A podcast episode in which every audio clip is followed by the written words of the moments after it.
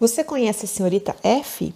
A senhorita F trabalha em uma fábrica de moldes e tem uma posição suficientemente interessante, de tal modo que todo mundo gostaria de saber por que ela se veste de forma tão desinteressante e se desloca do centro de Nova York a um inacessível ponto fora dos Yonkers. Seus companheiros de trabalho acreditam que ela traga no coração algum amor não correspondido, uma vez que a senhorita F, que é tão atraente quanto inteligente, já morou em conveniente aparte hotel, tão bem adornado quanto poderia ser o melhor deles.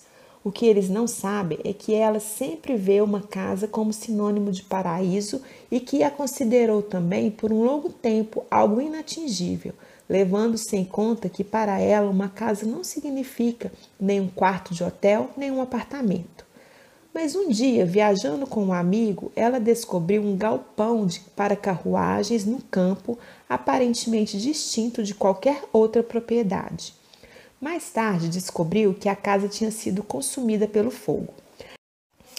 Havia trepadeiras com florzinhas rosas em um dos lados e alguns arbustos lilazes em frente.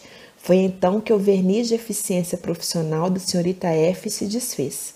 Ela empregou a maior parte de seus ganhos para comprá-lo e o restante para remodelá-lo e assegurá-lo. Seus gastos agora se concentram em lojas de usados em vez de teatros e restaurantes, e suas extravagâncias são voltadas para cortinas e talheres em vez dos modelos da coleção de primavera. As pessoas com frequência comentam, naturalmente não com a própria senhorita F, que é uma pena que ela tenha se descuidado tanto.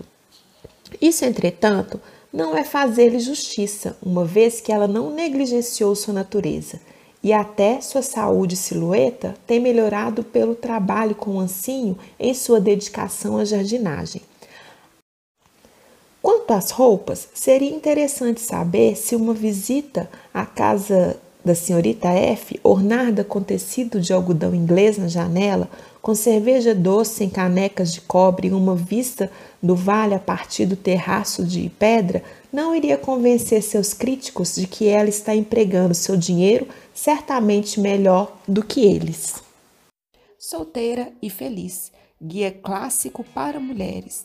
Marjorie Rios.